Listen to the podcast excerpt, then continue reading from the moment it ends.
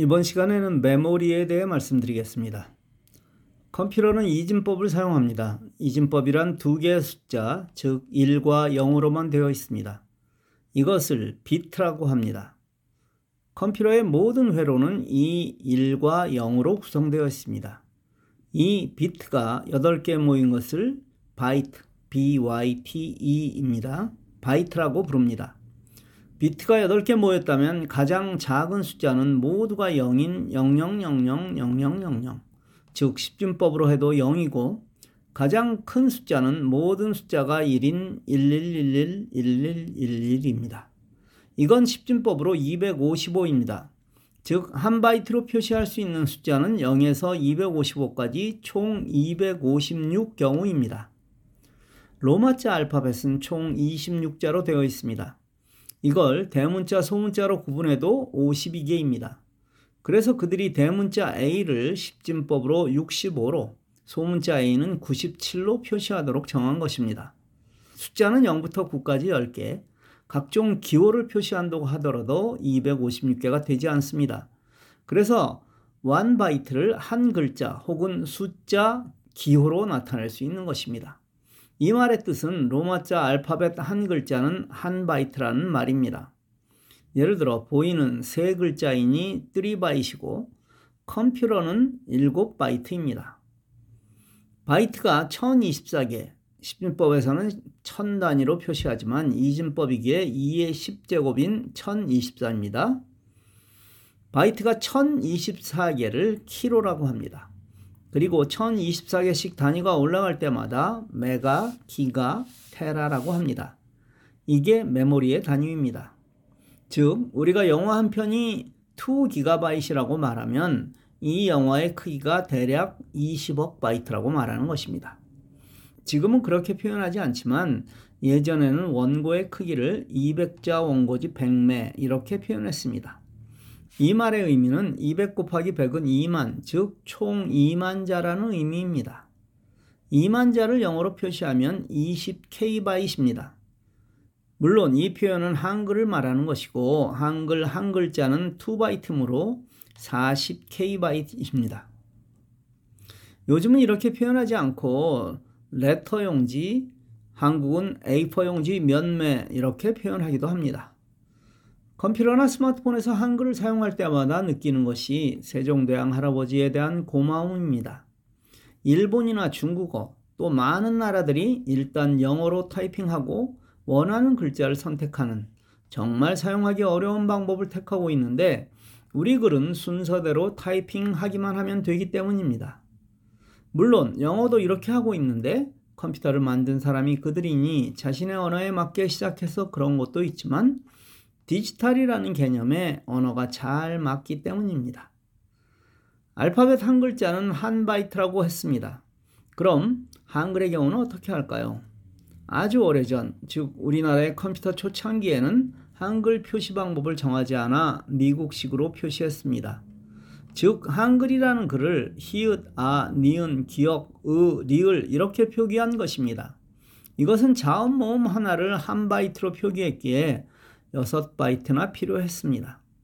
또한 모아 쓰기가 불가능해서 실제 은행 통장에 이렇게 인수했습니다. 그래서 정부에서 나섰습니다. 한글 학자들과 컴퓨터 공학자들이 모였습니다. 그리고 한글에 관해 연구하기 시작했습니다. 한국 사람이 한글에 대해 잘 알아야 하는데 의외로 그렇지 않습니다. 원리를 몰라도 사용하는 데는 지장 없기 때문이고 저 역시 그랬었습니다. 영어는 자음과 모음이 일정한 규칙 없이 섞여서 하나의 단어를 나타내지만 한글은 다릅니다. 모든 글자 하나하나는 동일 규칙을 적용받습니다. 그건 한글 글자 하나는 초성, 중성, 종성으로 되어 있다는 것입니다. 초성은 첫소리로 즉 처음 자음을 말하는 것이고 중성은 가운데 소리 모음이고 종성은 끝소리로 받침을 의미합니다. 물론 글자 중에는 받침이 없는 자들도 있어 종성이 없는 일도 있지만 한글의 원리는 같습니다. 이 정도는 아셔야 자녀 손자들에게 조금 떳떳할 수 있습니다. 학자들이 고민하기 시작했습니다. 그리고 생각하기 시작했습니다. 아까 로마자 알파벳을 대문자, 소문자 합하여도 50이자라고 했습니다. 여기에 숫자 0에서 9까지 10자이고 일반 기호 즉 플러스 마이너스 곱하기 나누기를 포함한 일반 기호를 전부 합쳐도 128개가 되지 않음을 발견했습니다.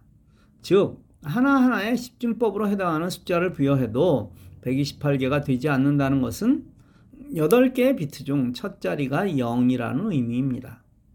0, 111, 1111은 십진법으로 127이기에 첫 비트가 0인 상태로 모든 글자나 숫자, 기호를 표시할 수 있다는 뜻입니다. 그래서 여기에 착안했습니다. 첫 비트가 1이면 다음 바이트까지 두 바이트를 하나로 묶는다는 것입니다. 그리고 이걸 한글 한 글자로 표기하기로 한 것입니다.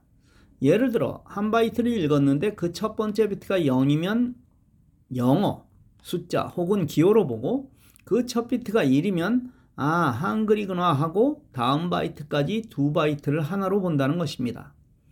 한 바이트는 8비트이니 두 바이트는 16비트입니다.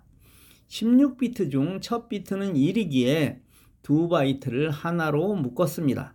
따라서 이 첫 비트를 제외하면 15비트가 됩니다. 아까 한글은 초성, 중성, 종성으로 나눈다고 했는데 이걸 각 5비트씩 적용한 것입니다. 5비트는 00000에서 11111로 표기하는데 이게 십진법으로 하면 0에서 31, 즉 32개의 경우를 나타낼 수 있습니다. 한글의 자음은 14자, 일반 모음은 11자입니다. 여기에 특별 모음을 합해도 각각 32개가 넘지 않습니다. 따라서 이게 가능했던 것입니다. 처음 5비트, 초성에는 자음이 들어갑니다. 쌍자음을 합해도 32개가 되지 않습니다. 다음 5비트, 중성에는 모음이 들어갑니다. 이중 모음을 합해도 32개가 안 됩니다. 다음 5비트, 종성에는 받침이, 즉 자음이 들어갑니다. 이렇게 한글 한자를 2바이트로 만든 것입니다. 정말 멋지지 않습니까?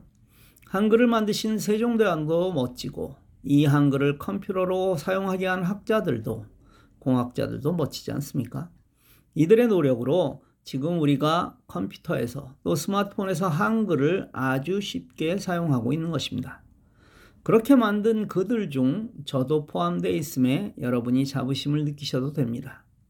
무언가 사연을 알고 나면 더 애착이 갑니다. 이제 한글을 알았습니다. 더 소중하게 더 잘 사용하시길 바랍니다. 감사합니다.